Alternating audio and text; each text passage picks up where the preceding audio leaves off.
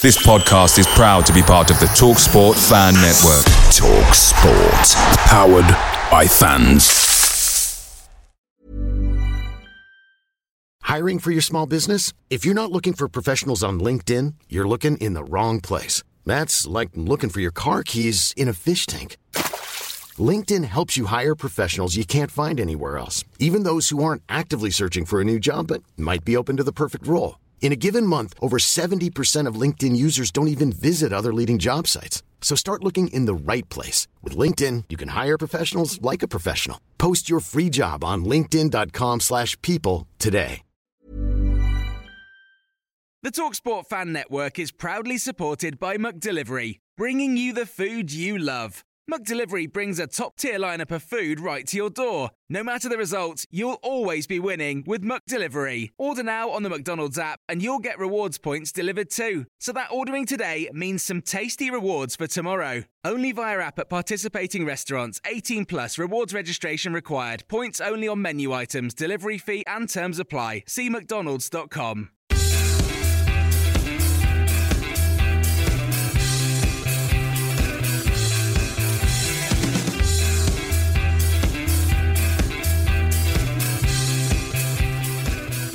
Hello, and welcome to the No Nay Never podcast.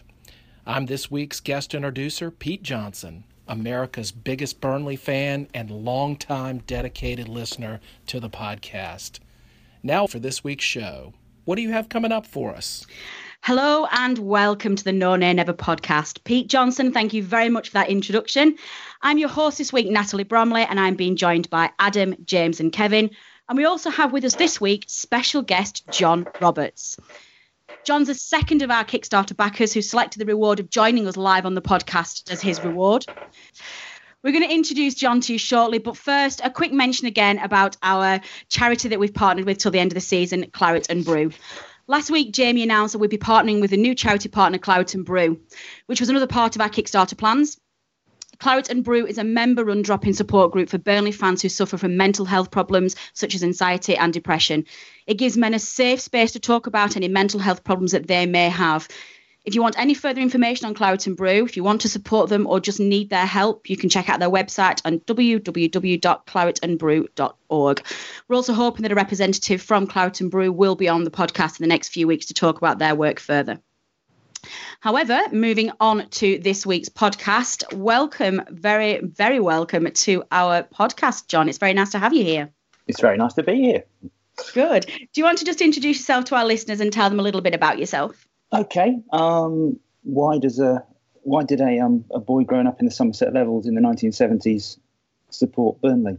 It's all down to my brother-in-law, really, because uh, uh, he, uh, my sister went to university when I was about two, and uh, he came from uh, Cross Hills, and so I used to get taken there when I was about taken to Turf Moor when I was about seven, and uh, and saw Leighton James and Martin Dobson and and all those guys. Only about four games, but it kind of stick, sticks it in your head, and you then go through school being slightly derided uh, down in Dorset by then um, for supporting this rather strange team and then you drift away. you then drift away over the years because actually you, you, kind of remember how rubbish it was then because you either heard the results at five o'clock after they announced them, um, or you saw them in the Sunday papers, or you didn't hear anything else for a week because that's the way following football at a distance was like. Sure, yeah. Um, then uh, Tim Berners Lee invented the internet so he could follow Mac- follow Macclesfield more closely. Um, Thanks, Tim. Yeah, it was good. Yeah, and uh, I, I was sitting over in California um, and started following uh, Stan Ternent bringing us back up. Um, then in, I, back in the country, saw a few games, Gillingham, things down in the south of England, just just very casually. But then got into Clarets Player when I was abroad in India and Hong Kong. Used to sit up really late because the time zones are rubbish, especially in Hong Kong for all those um, matches where we were beating teams in the capital. And then since I've been been back the last few years started uh, uh, started um, getting to games. Saw eight last year. Not so good this year, but um, I suppose I'm a kind of kind of glory hunter, but I've got form. That's something that you never really hear mentioned about Burnley fans, do you? Burnley fans being glory hunters. I do worry about the new generation of Burnley fans who've only ever seen success at Turf Moor. I feel like they need some kind of bedding in for all the pain that we've yes. had over the years. Um, a very quick one, John. Favourite Burnley memory? I think it's probably the, the, best game I've been to. Actually, was was um, Brentford last year, which actually I was thinking about with uh, Tarkowski. uh, which will be coming up. But um, for me, that first half and the amount of noise because you've got a concrete lid on top of you, and yeah. was, you're only about six rows deep as well on the on the bottom tier. And for me, that and then the following week was that was Arsenal. and There was no atmosphere at all. So um, but anyway, but I don't know what it was. Just Brentford first half, just great. Oh, that's nice. That's a good memory. I like that memory though. That's a good one. Um, okay, well let's move on to the game. Obviously, Burnley yesterday a two-one. Sorry, not a 2 1, a 2 0 away win down at Palace. And it's not a result that any of us saw coming, really. I think we were all a little bit doom and gloom and expecting us to get very little out of that game, if anything. But the Clarets, with a very, very much changed side, managed to get that elusive away win. Finally, it's been done. It's taken us nearly the whole season, but we have done it. We have won away, Burnley fans. We have won away. Um, for me, I think the Clarets performed a very strong and very professional and actually a very clinical performance. And it took us pretty much the brink of safety. I know um, we're not quite on that magic 40, 40 marker there, but I'm not entirely sure that you need 40 points this season, but but it certainly would be nice to get over there. Um, but I think that's probably us safe now. I think that result was an absolute peach of a result and, and takes us well away from that bottom three. Um, John, you were at Selhurst Park yesterday. What did you make of the game? Uh, no, no negative, no more. Um, it's um, it was really good, and I have to say it was one of the best atmospheres. The sun was out. Um, everybody seemed more relaxed, given the fact. I think you know last week's podcast you all wrote off this game completely, and I got a feeling everybody yeah, we did. everybody approached that. They were just there to watch a football match, and it was, it was you know if I compare it to ones I've been earlier in the season away games, people were much more uptight about it. But you know the first first few minutes kind of confirmed suspicions, and then then it uh, just turned as you know it, it was you know the goal triggered it. And at that point, it just looked like we could have at them. And yeah, phrase somebody muttered was about the fact Crystal Palace collapsing like a souffle, and it was a bit like that. But in the first Yeah, half, they, they just ended up the whole of their team ended up becoming their new back four because the back four were just standing around looking confused. Um, yeah, it was a weak back four, wasn't it? and it really reminded me of the championship games. Somehow we were passing the ball around, we were at them, Boyd and Arfield all over the place, looking like Boyd, Ni- Boyd, Boyd and Arfield should. Um, and it, it, yeah, it was it was very good, and everybody was rocking. It was lovely. More difficult in the second half, but Yeah. Yeah, I don't think um, I don't think their defenders look confused. I think they look terrified. Um, I think yeah. I, I, I really don't think they coped with the um, with the intensity that we that we we came at them with. Uh, I think our opening goal was a really good indication of that. In that they were hope they were expecting to have a bit of time uh, time on the ball, and Bar- Ashley Barnes just bursts into them, uh, and then our our whole attack just just burst forward, and they just could not cope that at all. And I think the the way that we really came at them with such yes intensity that's probably the best word for it intensity we're really in their faces I don't think they were expecting it, were they? I mean, if you look at, at some of Burnley's performances away from home this season, not all of them, I would stress, but it, you know, positive and, and charging forward and being creative is not necessarily a description that you would have put towards Burnley away from home. And I think they probably did their homework and expected us to play a completely different style of football than we actually did. Um, which which brings us kind of nicely on to that team selection. I think the biggest controversy yesterday was the announcement of the team um, and four changes in in Dyche's lineup. Two of them were obviously forced changes. Tarkowski came in for Mee. And Westwood came in for Barton to cover their injuries and suspensions. But there were two I guess the most controversial um, substitutions were not substitutions, sorry, replacements were the ones that weren't forced, and they were Arfield coming in for Brady and Barnes coming in for Gray. So we've got you know Brady and Gray on the bench when we all expected and hoped that they would start. Now in his pre-match interview, Sean Dyche said that he picked that team to turn draws into wins, and I think we were all incredibly critical. Think Twitter went into a bit of a meltdown again before the game, and everyone was fully expecting it to be a very negative nil-nil draw of a game.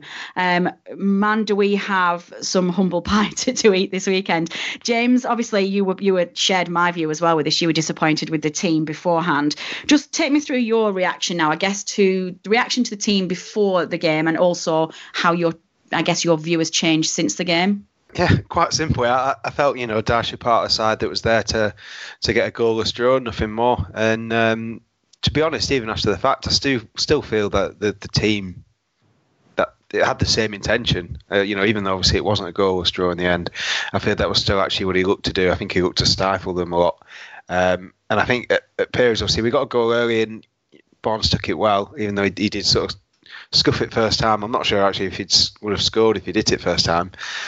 But I feel like partly the you know the way we played was down to Palace maybe not being as good as as they should have been. Um, you know, I wouldn't say it was entirely that it was a fantastic display by us. It was a good performance, uh, but I wouldn't say it was you know excellent, particularly not going forward. I thought, you know, there was long periods of the game where we sort of defaulted to what we've done quite a lot away from home and you know invited a bit of pressure. Um, but I think you know credit where it's due. I think the substitutions in the second half, you know, rare for for Dyche really. I think in the Premier League were were spot on. I think you know the moment he brought Gray on at that point we were sort of under the cosh a little bit, and I think you know Arfield and and Boyd the legs were starting to show. Um, you know they've done a lot of running all game, which you know clearly exactly what Dyche was looking for from them when he put the lineup as it was. Um, and you know we brought Gray on, I, th- I think looking to stretch Palace a little bit while they were pushing on, and you know you look at his goal, and that's exactly what he did. He stretched them and, and scored. Yeah, I mean, it's, it's quite obviously some quite interesting points in there. I, I'm quite surprised that you feel that it wasn't an excellent performance. Just I, I, I do I think it was a very good performance, and I actually do credit a lot of our players from neutralising Palace rather than the other way around. Um, and I was hugely encouraged by the positivity shown by a lot of their uh, players. Um, Kevin, what did you think of it? Because obviously, you know, bringing Arfield and, and and having Boyd on those wings again, who are players you're not uh, usually a massive fan of. Do you think that it was down to our tactics, or do you think it was purely down to Palace not playing well? I, I think I agree with you, Natalie. I think, yeah, it, Palace were were not fantastic, um, and certainly Palace's performance assisted our our victory. But I do think that our performance was the cause of, of Palace's um, not being at the, at the, top of their game. Um, I think you also look at. I'm just. In, I'm quite interested here looking at Palace's um, the statistics for for their their wins, their, their, really impressive wins we've had. So they beat Arsenal 3 0, they beat Chelsea 2 1, uh, and they beat Liverpool 2 1. Now, in each of those games, they had 28% possession. Um, so all those wins were very much almost Burnley kind of wins. Our we do very well when we've not got the ball, uh, and when we do have the ball, we, we struggle with it. And again, Arsenal, uh, sorry, Crystal Palace had the majority of the possession uh, against us, and I think it's similar to us. When we've not got possession, we really struggle. When we thrive is when we've uh, when we're we're almost being dominated, and we can then break on uh, on, on, the counter attack, and and that's the position uh, Palace found themselves um, on the other side of that, Palace were dominating the ball, and we were the ones without a lot of the ball. So that setup really suited us, and probably didn't suit Palace at all. Um, so there's lots of different dynamics, I think, to the, to the match that all went in our favour. But I certainly do think. I, I don't think Scott Arfield had the had the best game. Um, I thought George Boyd was was very good actually to his credit. Obviously, um, I'm, I'm, a vocal critic of both of those players, but I thought George Boyd. I'm getting worried about you, Kevin. I thought Scott Arfield was amazing yesterday. I really, really I, thought he I had think, a great game. I think the second half. Seconded. I think his second half was was much better than I thought. First half, um, I thought it was very poor. I think the second half he was he was improved, um, and it was probably yeah probably the second half was a better performance. But I thought in the first half there was several occasions when.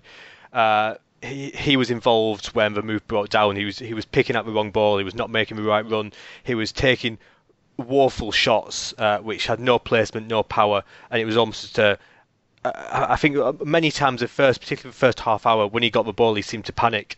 Um, that's what I thought. I think he certainly grew into the game. He finished the game a lot better than he started, but I think certainly for the first half hour and probably the first half, I thought I thought he was very poor personally. But but George Boyd was good, so um, I suppose I can't. I suppose I can't give him both credit, can I?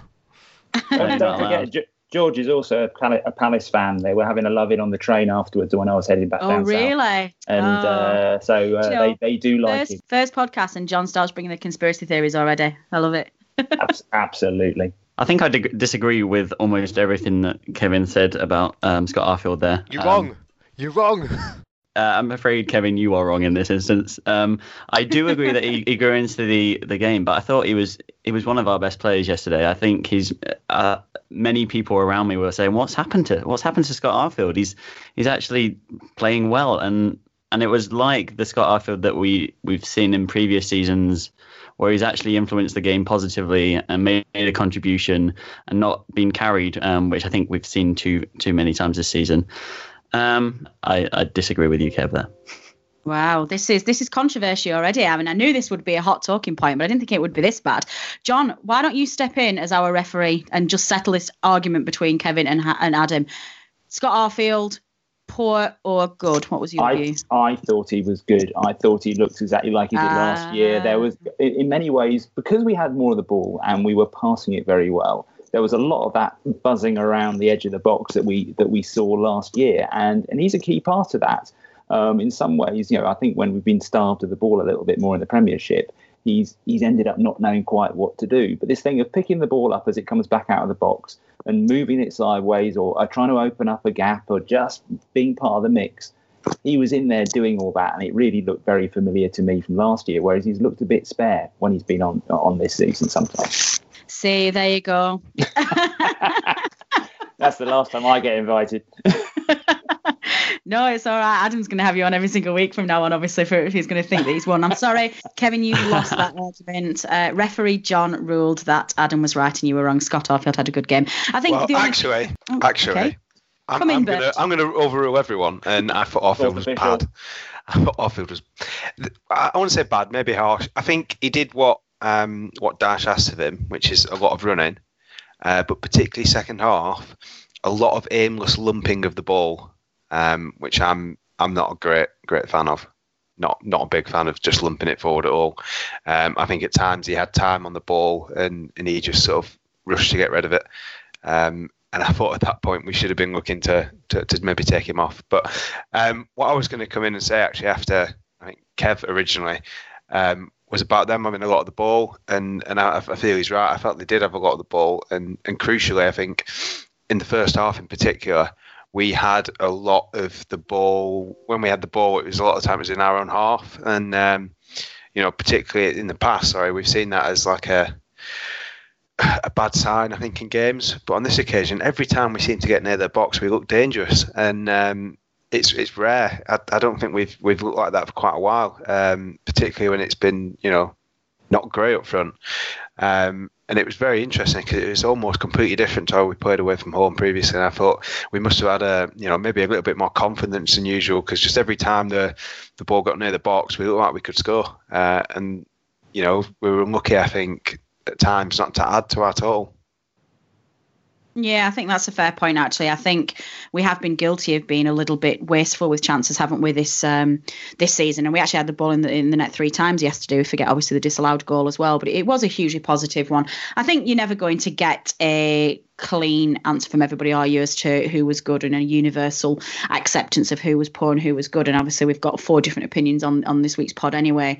Um, but I think one of the main ones um, for me, and I'm going to bring Adam in on this one. Adam. Adam has been working on our Facebook page this week, and he's going to give you some details in a moment of how you can um, like our Facebook page and get some more content from um, all of us pre and post games. But one of the questions that Adam asked on Facebook this week was how Tarkowski had performed in terms of covering for the injured Ben Mee and whether or not we felt that Tarkowski was a ready made replacement for Keane, assuming he goes in the summer, or whether or not we need to buy ourselves another centre half to replace him. Um, Adam, do you want to talk us through, I guess, what your views are to that as well, and, and also what some of our listeners um, commented on the, the Tarkowski situation? Yeah, I, I thought Tarkowski was great. Um, I, th- I think it was, it was a very assured uh, performance, especially to say it was his uh, first Premier League start. Um, I uh, whenever I've seen him play, really, I've been impressed. Uh, well, play in defence, not not in midfield, um, as he's been shoved into midfield so so regularly. Um, but with, with Keane likely to go, I think I'd bring in a new second choice, and Tarkowski can can step up step up to be the new first first choice. I think I'm always a big believer that we should um, replace our weakest player and, and not the strongest one. And I don't, don't think Tarkowski is anywhere near um, the weakest link in our team. Um, so I think we should improve our, our backup option, um, and and Tarkowski can be the first choice. Um, I feel a bit like uh, Anne Robinson now, uh, having having talk, talked about the weakest link too much. Um, but uh, a lot of our Facebook page agree. Um, Paul Holt says he absolutely agrees um, that uh, we should go for a second a second choice um, centre back, and, and with the the market with, of um, centre backs so um, sort of inflated at the moment. You look at how much John Stones went for, and and how much Keane is likely to go for. Um, it's probably a bad idea for us to get into the market for to to get a, a ready-made replacement, if if that makes sense. Dave, Dave said that uh, he was wondering why we were even asking. This isn't even a question that he's ask, asking. It's his first. It was his first start of the season at centre back, and one of the most dangerous forwards in the Premiership was subbed on the 70 minutes, and that said it, said it all. Daniel Bentley, friend of No Nay Never, said uh, Keane needs replacing, but um, he expects Tarkowski to start next season. So I guess that's a, a sort of similar view. Um, it, but it was all positive um, to do with Tarkowski. No one was negative um, about him. Um, and and that was it was quite reassuring to see so many people agree with my opinion. Um, if you want to get involved with our, our Facebook page, you can go to uh, facebook.com forward slash no nay never net or just search for no nay never and it's it sh- should come up on your on your mobile devices. Um, if you like us there um, we're going to be doing a lot more of this discussion sort of stuff and trying to bring you a real insight into what it's like to be at the game and um, hopefully get some video on there as well. So um, watch this space in that regard but give us a like um, and i'm sure it'll pop up in your feed when we've got stuff to share. Excellent. Um, yeah, I think I, I think I agree with with a lot of people's comments on Tarkowski. I think I think he probably will come in, um, but I absolutely agree. We do need to bring some cover in there. I think my only concern with it is whether or not Ben Mee and Tarkowski is a strong enough first choice centre half partnership for a second season in the Premier League when we have been found out a little bit more and there's going to be more expectations on us. Or, you know, Tarkowski and Keane yesterday is a, is a stronger pairing, I think, than, than Mee and Tarkowski. So we'll have to wait and see what happened. Um, one question to all of you guests, uh, certainly um, anybody can jump in on this, was the only other substitution that have, have mattered was Westwood coming in for Joey. Um, he had a very quiet game in terms of his name name wasn't mentioned very much and he wasn't involved in any drama. But for me, that was a hugely positive thing. So I think he had a very sound performance where he just got the job done. Any particular thoughts on Westwood? Yeah, I thought he was. Uh, I thought he was fantastic. Um, Joey Barton, we talked about last week that he's his form had dropped off a little bit in the last few weeks, and I thought uh, Westwood stepped in um, almost in in, in classic um, classic Joey uh, form. Obviously, he's a very he's not quite as a an aggressive player as Joey, maybe not um, control the pace as much as Joey Barton did. We all know that um, Joey was he almost if when he ticked, he really set the, the the way the whole team um, the whole team played. West was not like that, but he, he stepped in very professionally. I think he was uh, obviously heavily involved in the first goal. He got a great ball over to to uh, Stephen Ward in space on the left, which was a huge part of that that move. That was almost the the, the move and the in that the pass in that move that really made it from a, a decent chance into a very big chance. So that was a, a really positive contribution, and I thought he, he controlled the midfield very well. So he's not a player we've seen a lot of. He was brought in as backup, um, but I think he was he was brought in with the understanding that Joey Barton was uh, would be unavailable at some point. point, and if I thought he stepped in um, admirably. Yeah, what did you think, John? Were you impressed with his performance? Again, uh, I, I, didn't actually, see, in a way, see much of him. He wasn't one of the players who stood out, but it was a performance across yeah. the whole of the team where play, where actually everybody did well. Everybody was pinging the ball between each other, and everybody was pick, was picking up the passes. So whilst it wasn't spectacular, it was dead sound, and uh, and you know, and and the unit across the middle seemed to be working really, really well. So, so whilst it wasn't outstanding, I, I, I, I wouldn't criticise it at all. Yeah, I think I agree with that. Like you say, it wasn't particularly spectacular, but I don't necessarily think that's a bad thing. Um, for those of you who don't know, obviously Westwood had to come in this week because the final decision was made on Joey Barton's ban for his um, FA charges for betting on football matches, and Joey, to I guess to the shock of all of us, um, received an 18-month suspension from not just playing football but being involved in football at any level. Um, hugely disappointing, James. I think we all expected him to get a lengthy ban, but we were thinking along the lines of 10, 10 to 12 games, and this has effectively ended his career, hasn't it? You know, what was your reaction? I, I thought it was extremely harsh. Um, and I know the FA said they felt it was the you know the bare minimum they could give him, considering the number of uh, bets placed and you know the the period of time over what it was. But to me, the, the thing you've got to remember with a lot of these is that um, a lot of these bets were placed when betting on football itself wasn't against you know the rules. Um, obviously betting against your own team's been against the rules for a really long time. I can't remember how long ago that came in. Um, so obviously those 40 or so bets are absolutely inexcusable. Um, even though obviously there is there the, the mitigating circumstance that he actually never bet against his own team when he could influence the game. Um, but you know, for the, the, amount of bets he placed, I mean, I, I, don't know whether it was covered obviously in the, the, the judgment. You don't really get as much information about the uh, hearing as you, would maybe like. So I don't know whether they, they did eliminate X number of bets as being before um, betting on football wasn't allowed. Um, but it, it, just seems such a harsh, harsh sentence. And and to me, I think you know they say they feel it was the bare minimum. Part of it is that Barton, you know, is, is a big, big target to take down. You know, he's near the end of his career. They probably felt that.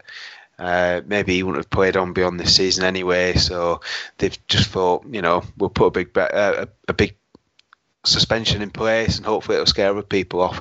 But you know, I think Barton actually was very good in his uh, his response on his website. You know, some of the points he made are pretty pretty close to the mark, aren't they? Really, you know, obviously he's been playing for Burnley. Def a bet on our shirt. Um, I think I saw something where there's only like four or five Premier League teams who aren't sponsored by betting companies. Yeah. Um, you know, betting is now so intertwined with the game. Uh, you know, you can't watch a game on Sky Sports without having, you know, adverts in the at half time saying here's here's the odds for the second half. Yeah, exactly. Um, and you know, actually, a very quick point on that, James. Exactly what you were saying then.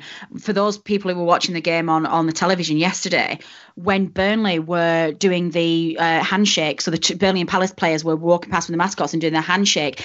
BT Sports split the screen at that point and had the Burnley players and Palace players in the lineup on one side and let us in play betting odds on the left side. It was like you can't even let us sit and watch um, a handshake for 30 seconds without making sure that we have an advert for some betting. It's it's absolute it's absolute madness the level it's got to. Um, and you know, I think in a way it's a bit like um, you know tobacco advertising was with Formula One a few years ago now, where it, it was just so dominant as the you know the one product being advertised in the sport. Um, and, and football's at risk of coming that way again. And th- these aren't even UK betting companies; these are betting companies from all over the world just want to get on Premier League shirts, and it's it's absolutely ridiculous. Yeah, I, I do agree with that, and I think it's something that certainly needs to be looked at. But I think turning back to the player himself, Kev, are you disappointed that Joey's career is kind of over now? I think there's been some suggestion through a lot of Burnley fans that his last four or five performances for Burnley haven't been particularly effective. Um, but still, it's it's a shame to see his career end this way, don't you think? Absolutely, yeah. I think you know we, we all we all agreed last week that he's he's not been um, at his best form. It's definitely he said himself this is uh, this is career ending, uh, which is massively disappointing. I I expected, I, I think we all expected a big ban. I, I expected it probably be something along the lines of um, six month or six month worth of worth of matches. Having this uh, a ban of this length was it was certainly seemed excessive. Um, you can you can see where the FA are coming from in some point, but I think I think particularly the disappointing thing I guess for me is that it's all football activity uh, because I think we all see that Joey Barton's had a big impact on the pitch, but he's also seemed to have this season and last season had a big impact off the pitch as well. He's certainly a a, a very positive influence uh, among the team. He's obviously a very popular figure uh, in the in the squad, and I wouldn't I wouldn't have been surprised to see him step into uh, a more uh, back back seat uh, back step into Sean Dyche's backroom staff in some in some capacity. Um, obviously now he's not allowed to do that for at least 18 months, which is which is disappointing because I think it would have been great to see him him being a part, uh, remaining a part of a football club, and re- making sure that his influence is, is still held uh, uh going into next season yeah. beyond. So who knows? Obviously, him and Sean Dyche have got a very uh, lots of respect between them. He he really respects Sean Dyche. Sean Dyche really respects him. So who knows what happens in 18 months' time if he does return to the club in some in some point. But it's, it's impossible to say. A lot could happen in 18 months, and um, but for us, us, fans, it's very it's very easy to have those long term relationships. Where, you know, we all still look back at Kieran Trippier having uh, played in the in the London uh, London derby today of Arsenal and Tottenham. We all look back at Danny Ings and all these players who've gone the past. We look back at them as fans, but as players, and I'm sure you know the, the players will keep in touch with those players. In that, but that relationship in terms of uh, the football club probably breaks down almost as soon as those players leave. So who knows what happens? Obviously, it'd be great to see him come back, but with that with that 18 month gap, I, I, I, I it probably um, probably resets Joey's career, and he's got to almost start yeah, from scratch again. Does.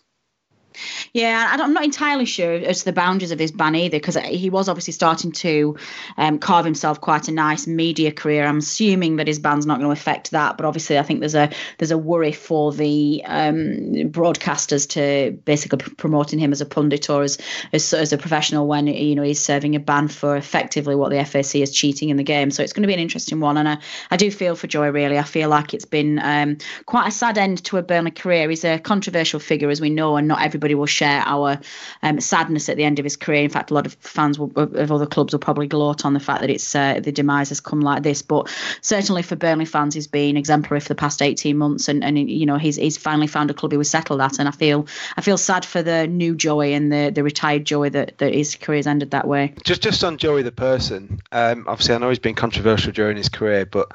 Um, I've I've had limited interactions with him. I've seen him around the club, and and he actually does seem like a really, really nice guy. And you know, if you read his book, um, I think it goes some way to explaining the problems he's had, and in a way, the problem with the the gambling as well.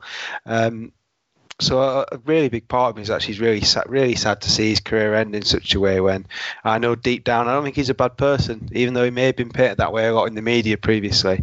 Um, so it is really, you know, really sad to see it end this way because I don't think he's as bad a person as a lot of people think. Um, you know, I think he really is probably one of the most misunderstood people in the game. Yeah, I mean, I, I, do understand where people are coming from. Um, you know, he, he we think that of him over the last 18 months, but I think most people realise that Joey, the person, has changed quite significantly in recent years. So just wrapping up then on the Palace game, there's a couple of talking points that I think certainly Allardyce, um, as expected, was shouting and screaming about in his post-match interviews. Um, a couple of decisions he felt went um, against his side and would have uh, changed the the pace of the game and changed the, the final score. Um, he mentioned um, a penalty that he felt um, had been committed against Zaha. I think he felt that Flanagan had, had clipped his uh, heel and taken him down. But to me, there were a couple of penalty shouts in the game. I think we also had um, a blatant push on Boyd, which sent him flying, and that was ignored as well. Um, John, either of those penalties for you? I had a good view of the um, the Boyd incident, and for me, that was a penalty. Um, everybody around me seemed to think it was, but you know, I suppose we are biased. It's, uh, it, but you know, I, I think it that the, the arms of the guy was clearly out in the direction as he went down, and it just looked like a push. Um, not, you know, we tried to persuade ourselves it was shoulder to shoulder, but I don't think it was. I think that was in his back. Um, the, the, the the Flanagan incident, I just I didn't see it. I was down the other end of the pitch, but I've seen it on YouTube now. I think he just about gets enough foot on the ball to count as the fact that he played the ball and not the man, but it was very, very close. Yeah, I, I don't think either of them are penalties myself. Um, I think the Boyd um, there's a there's a slight there's a slight shove, but if that happens anywhere else on the pitch, um, nobody bats an eyelid. I don't think that's the sort of thing that happens um, every minute of every game all over the pitch. So that's not a penalty. Uh, Flanagan certainly makes contact with the man, but I think he makes contact with more contact with the uh, with the ball. I, th- I think he, he does just about touch the ball, um, and that would be you can certainly see arguments for it. I think if it's the other way around, we're probably calling for a penalty, but. Um, I don't think I don't think there was enough contact uh, with the player, and I think there was enough contact with the ball for it to uh, for it to not be a penalty. Yeah, I think I agree with both of those. I think if I was going to have to come down on one of them, I'd say that I think Boyd's was more chance of being a penalty than, than the Zaha one was, but really? I'm kind of I biased. Think, I'd say the other way around. I think the I don't think Boyd's was, was ever a penalty. I think Zaha's was. You could. Def, I don't think. I think if that was a penalty, I don't There's an argument anyone, for that one. I don't think any of us could complain if that was given. Uh, whereas I think if Boyd's was given, the Crystal Palace fans would have a, probably a lot to complain about. Yeah, yeah, you're probably right. I suspect I'm probably looking at that with the claret blue glasses. But um, the other incident that uh, Allardyce was whinging about was the Zaha onside offside chance and and Heaton's tackle to bring him down. Um, obviously, he felt two point, two talking points with that. He felt that the flag should never have gone for offside in the first place, um, and also it's a blatant tackle and Heaton should have gone off and there should have been a penalty and blah blah blah. Now, there's a few things wrong with that. I think um, first and foremost, I think yes, we we do think that the onside was an sorry the offside was onside, but I don't think for me Heaton makes that challenge on Zaha unless he knows that the, the whistle's already gone. He'd, he clearly heard the whistle and he was, he was, reacting after it. So I just I, I think he reacts differently if if the whistle hasn't gone and, he is you know in play. Um, Adam, what was your views on that one? Did you think that that was uh, well? Firstly, do you agree that it was onside, and do you think Heaton makes that tackle if the whistle hasn't gone? Um, I I thought Heaton was very lucky. Um, I don't think he should have committed to the the challenge just in case it was it, it, it was onside.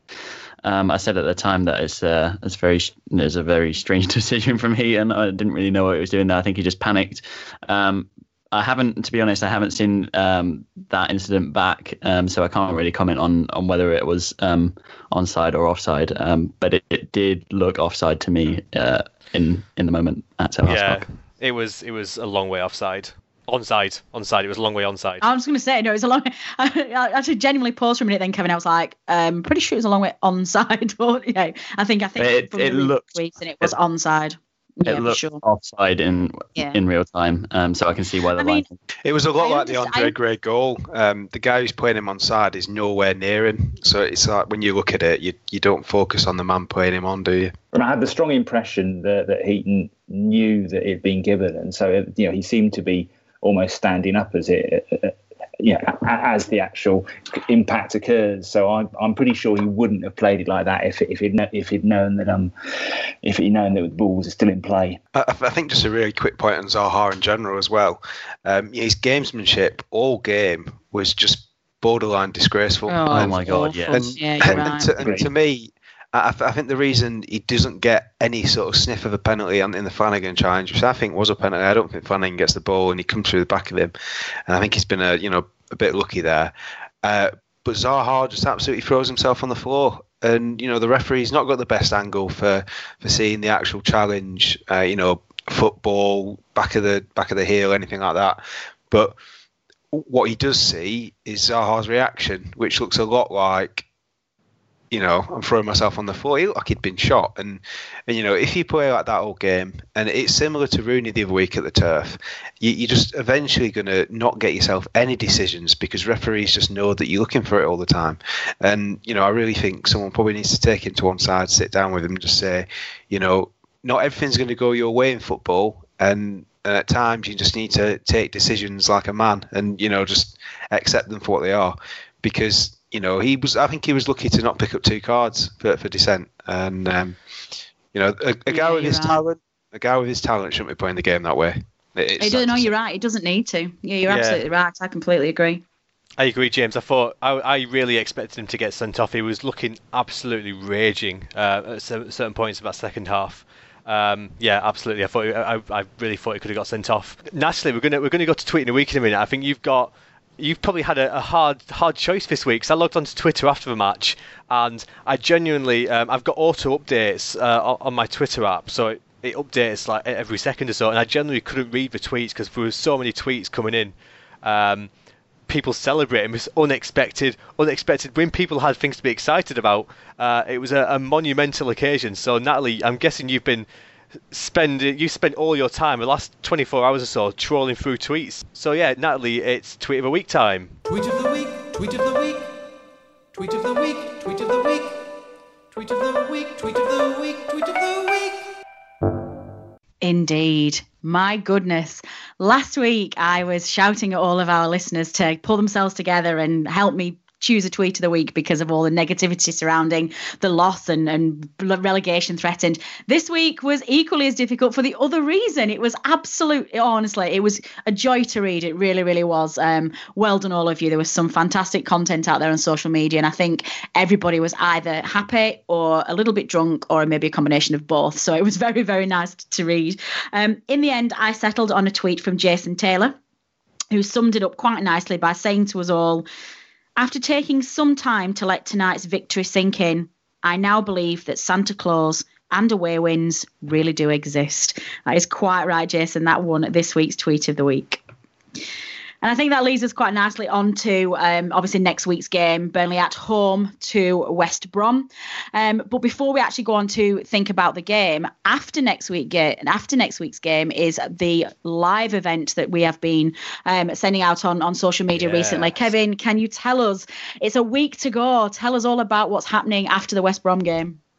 Yes, it's a week to go, and lucky, lucky, lucky listeners, this is the last time we're going to bug you about it, um, because yes, next week um, in in less than a week now, we've got less than seven days. It's our live podcast at Turf Moor. Um, immediately after, well, just after the, the West Brom game, when hopefully we'll be uh, celebrating uh, mathematical survival.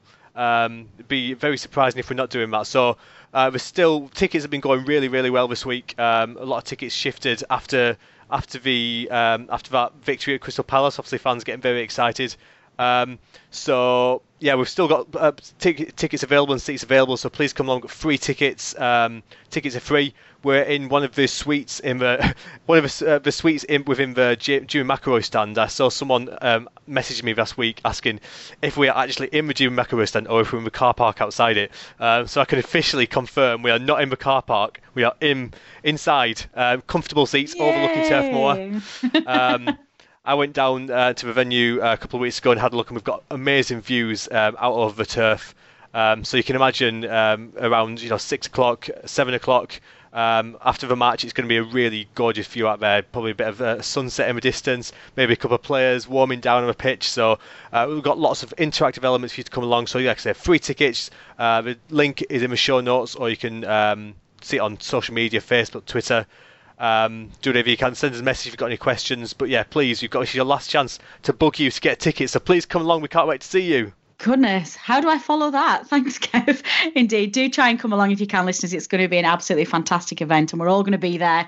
Um, so you'll have a chance to meet us all in the flesh and and either shout at us for things you don't agree with or tell us how much you love the podcast. But it's your chance, like Kevin said, to sit down and, and watch how we um, produce the podcast and how it all goes behind the scenes. Something that John's obviously doing this evening, um, and he'll be able to verify uh, the, the, the chaos that goes on behind the scenes and, oh, it's and what it takes to it's put this together. extremely professional. National.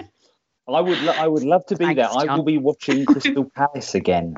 Oh, really? Rather Okay. strangely, I, I'm going to be at Man City for business reasons. Oh, okay. Oh, well, you, at least it won't be as stressful as yesterday's was. No. Um, I think looking looking forward then to the West Brom game because obviously before we do the live event, we do have actually a game to, to look at and, and, and debate.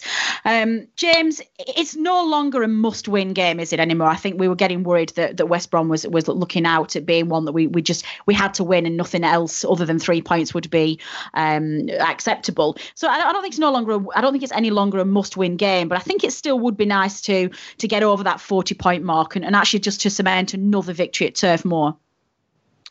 Uh, yeah, I, I, to be honest, I don't even think yeah before yesterday it was a must win. I think it was definitely a you know a, must not lose. Um, but but I felt even before our game that it was a big ask for Swansea to catch us, uh, and obviously now it's an even bigger ask having you know with us having got three points on the road and and them only managing a point at Man United. But um, I think you know the looking at the games coming up, you know previously we've talked about maybe experimenting, but I think that the absolute best way to go is we we want to see what we can do, maximum points. Um, so I, I think you know we'll hopefully have a good go at Saturday. Um, you know, I wouldn't be surprised if we change things a little bit. It seems to be the way now that, you know, Greg maybe plays at home, and, and I hope he does because, you know, the confidence the team have got, we, we could, I think, score more than we've been scoring for a little while now because, you know, the confidence off, off the back of an away win is going to be huge, you know, um, and I think we've got every chance of, you know, looking at the games we've got left, we could easily take maximum points out of these games, I think,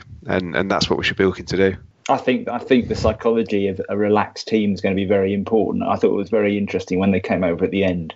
There, in some ways, the whole of the celebration was slightly muted. Like it was just sort of, thank God that's over and the monkeys off Yeah. the Oh back. yeah. It was just Yeah, such a imagine. big. And actually, I went home and actually two two pints and a curry, and that was me finished for the day.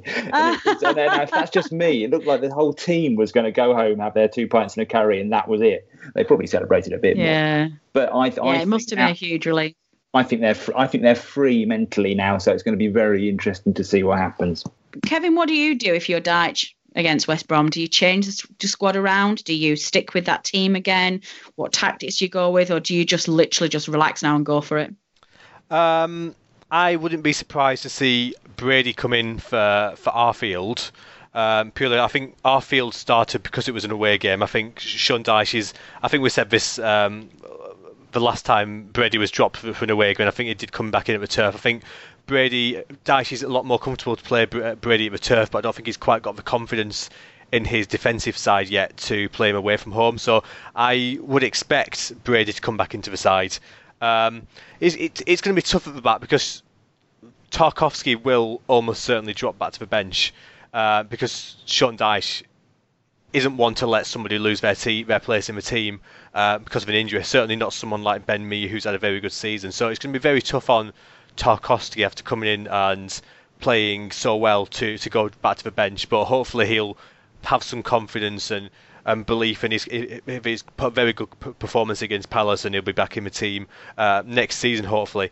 Um, other than that, I, I wouldn't be surprised to see Brady and Tarkowski being the the only changes to the side. I think we, we probably I think it's it played in a very good way. I would love to see Andre Gray um, Andre Gray come in and, and, and play. I think Andre is massively massively, massively underrated. There's so many fans on Twitter who are saying we can't wait to get rid of him, and I think it's absurd because he's. I'll uh, never understand this. It's um, it's it's absurd. I think he's, he's not shone as, as big as he as, as, well as he could have done. I think that's purely the way we set up. But even so, he scores.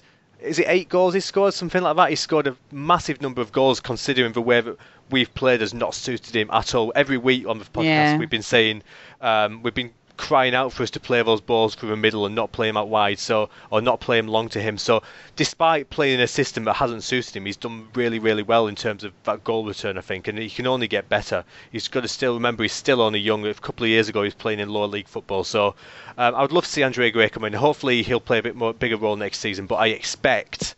Um, Barnes and Gray to continue up front. Um, and the rest of the team, rest of the team stays pretty much as it is. But yeah, I think you, you, uh, you're all right. We probably will be a little bit more relaxed, probably have a bit, a bit more confidence. Purely that that um, that away win is going to be a massive boost throughout the whole squad. So we'll be yeah, I think you're maybe right. a bit.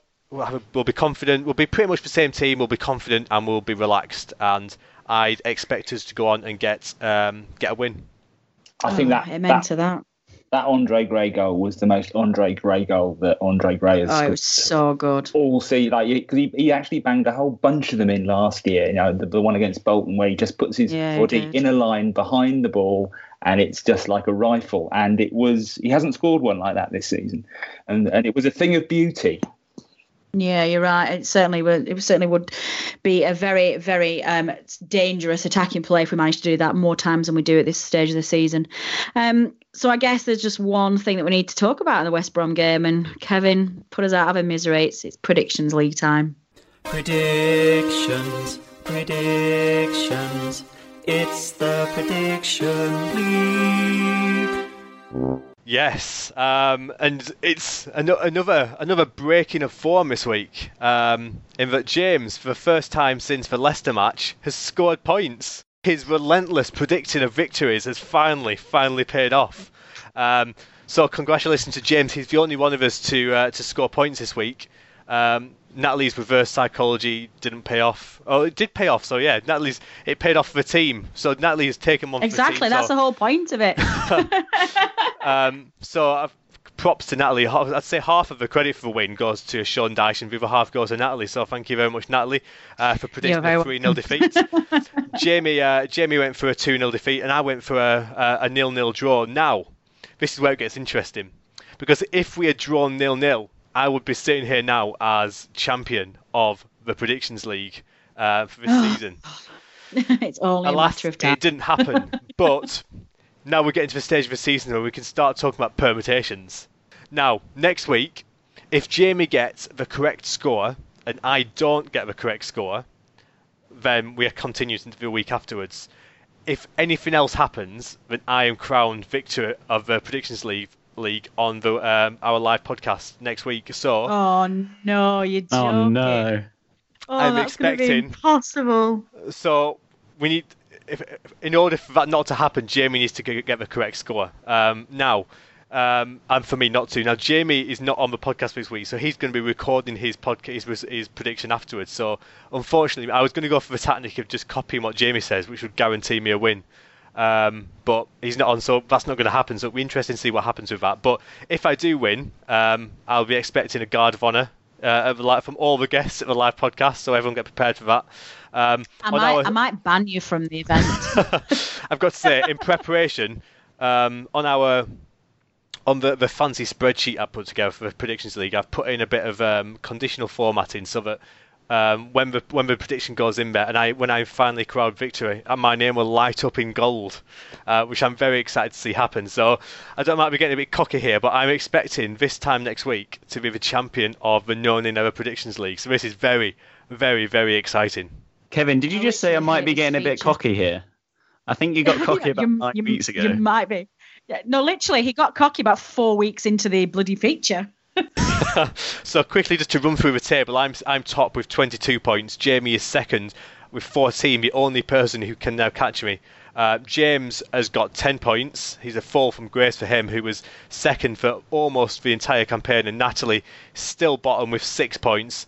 Possible for um, for her to win the title. Win the ti- uh, sorry, not win the title. uh, it's still possible. For, I don't think that's possible, Kev.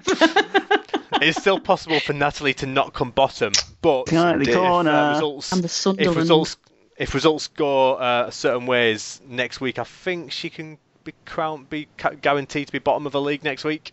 Um, so it could be a, a celebration for oh me and a God, forfeit that's going to be horrendous at the live pod as well.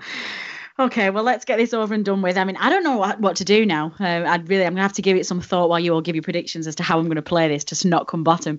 Um, John, obviously, you've not been part of our um, predictions league, but uh, do you want to kick us off with what your prediction is going to be for the home game against West Brom? I, I think I'm feeling very good about this. Um, Good. um, the there's the relaxed theory, the fact that the team is uh, the team is going to have yeah, be in a great frame of mind.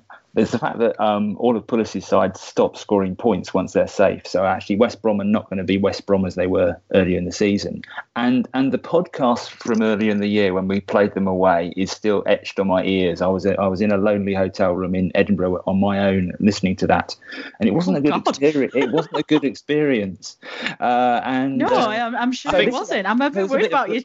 yeah, there's a Although I've got, I've got to say that was probably my favourite podcast to to record this season. It was just a complete mess, and I think we just took Oh. a piss out, piss, piss out of the team a little bit. So Yeah, I'm sorry that you didn't enjoy. I'm sorry you Oh, didn't no, enjoy listening to yeah, it, but we enco- we enjoyed recording it. It was. Uh, Look, all great art, all great fun. art is sometimes difficult to deal with, and I have to say that was up there with great art. Um, so all those things point to the fact that actually we need to get um, gory revenge against West Brom, and we're in the mood for it. So, uh, and also given the fact that I'm not in the league, and this, so therefore my points don't count, I'm going to go for a three 0 win, which is completely ridiculous. But that's what I'm going to go for. Excellent. No, I like it. Positivity. This is great. Um, Adam, your prediction?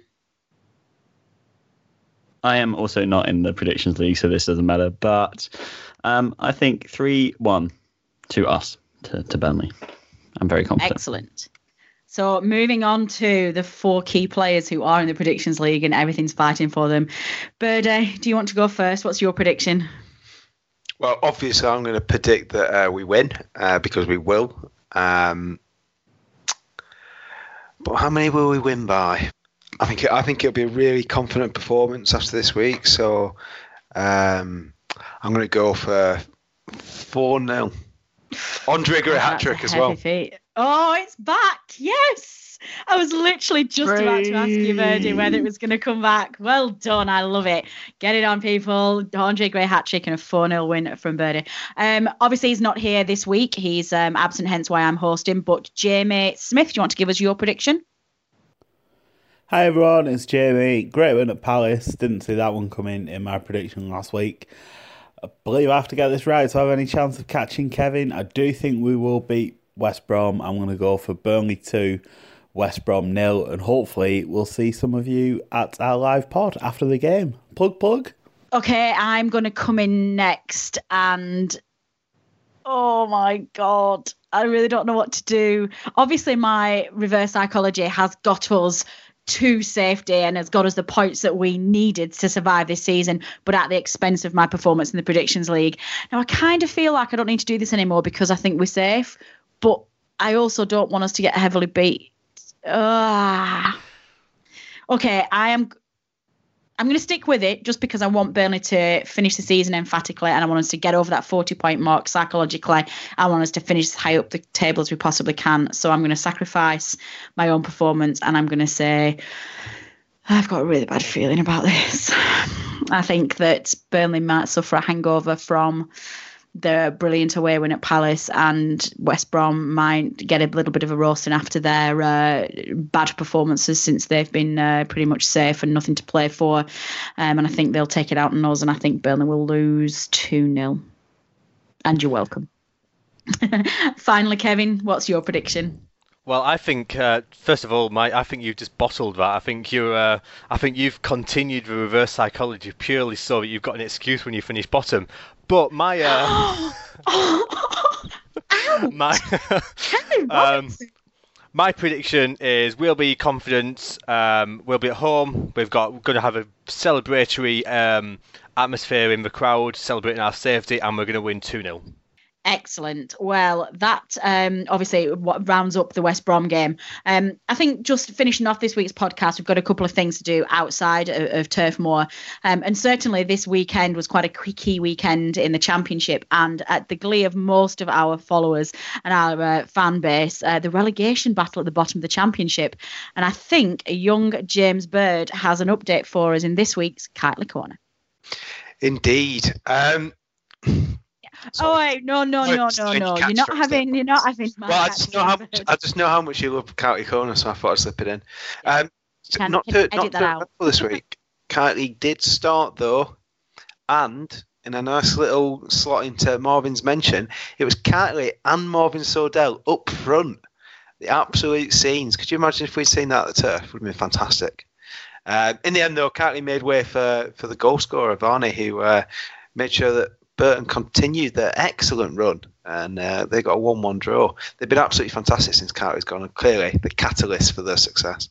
Excellent. So, what do we think? Do we think that? I mean, obviously, I think the championship table is looking like it's going to be Birmingham, Forest, or Blackburn. I think Blackburn are still at the bottom, aren't they? They're still in the relegation zone. But I think weirdly, they can still lose um, and still st- manage to stay up. I think if they lose by say only one, and and Forest have quite a heavy uh, defeat, then they can probably go down and, and, and Blackburn stay up. But either way, it's going to be uh, it's a, it's a weird permutation, isn't there? Yeah, there's one goal in it, which is um, it's very exciting. Um, as someone watching, I, I wouldn't like to be involved in that, um, but it, it's very exciting for other other other fans watching on. Yeah, it definitely is. Um, James, just before we do do wrap up, um, I do want to give you a quick chance to once again um, let our listeners know about the the cycle ride you're doing to Bournemouth game, obviously for um, Barry Kilby's charity. Do you want to just remind our listeners what you will be doing after the West Brom game? Absolutely. So um, a week on Wednesday, myself and. 20 two or 23 others, something like that, in that in that region. Uh, we'll be setting off on the turf um, to Bournemouth in time for the game on Saturday. Uh, so we're doing it over three days. It's, it's roughly 80, 90 miles a day. So uh, first off, off in Stafford, then uh, down to Cirencester, and then um, obviously ultimately Bournemouth. It's a nice downhill run into Bournemouth though, so uh, I'll be looking for the town sound sprint for myself. Um, and then obviously I'll be at the game on, on the on the Saturday, so um, I am raising money. It's for a great cause, Barry Kilby's prostate cancer appeal. Um, obviously everyone knows about uh, Barry's battle with, with cancer, and obviously he ultimately stepped down as chairman as a result.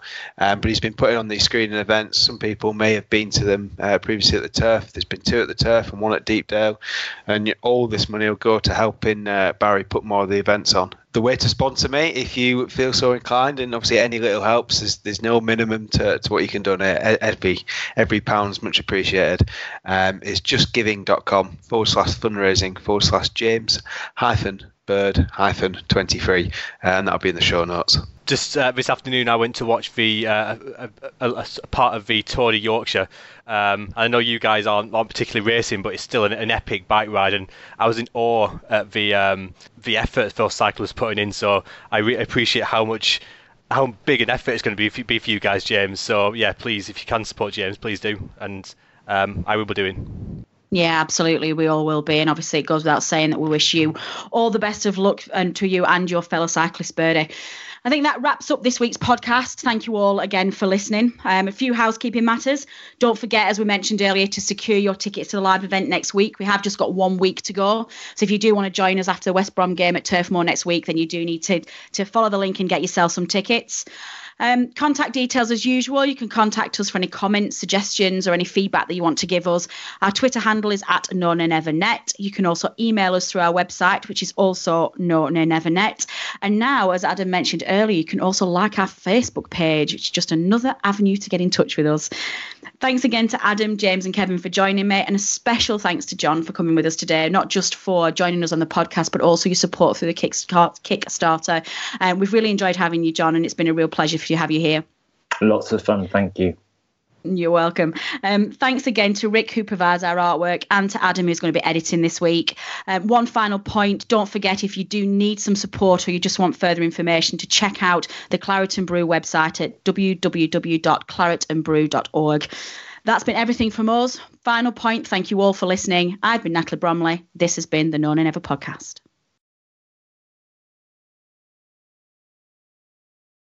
We all um, we, we we often get emails complaining that um, we all agree too much, and I think we we all we, I don't think we agreed almost... on one point. no. Facey me. Oh no, no, don't put that done. No, Kevin. I don't. I've just realised what you swines have just done to me, and I absolutely hate you. You're stinky, horrible boys, and I hate playing with you all. You're horrible. SharePoint is really bad. What is going on? Um, how do I, I can I can whisper I can whisper if you want me to. I will whisper.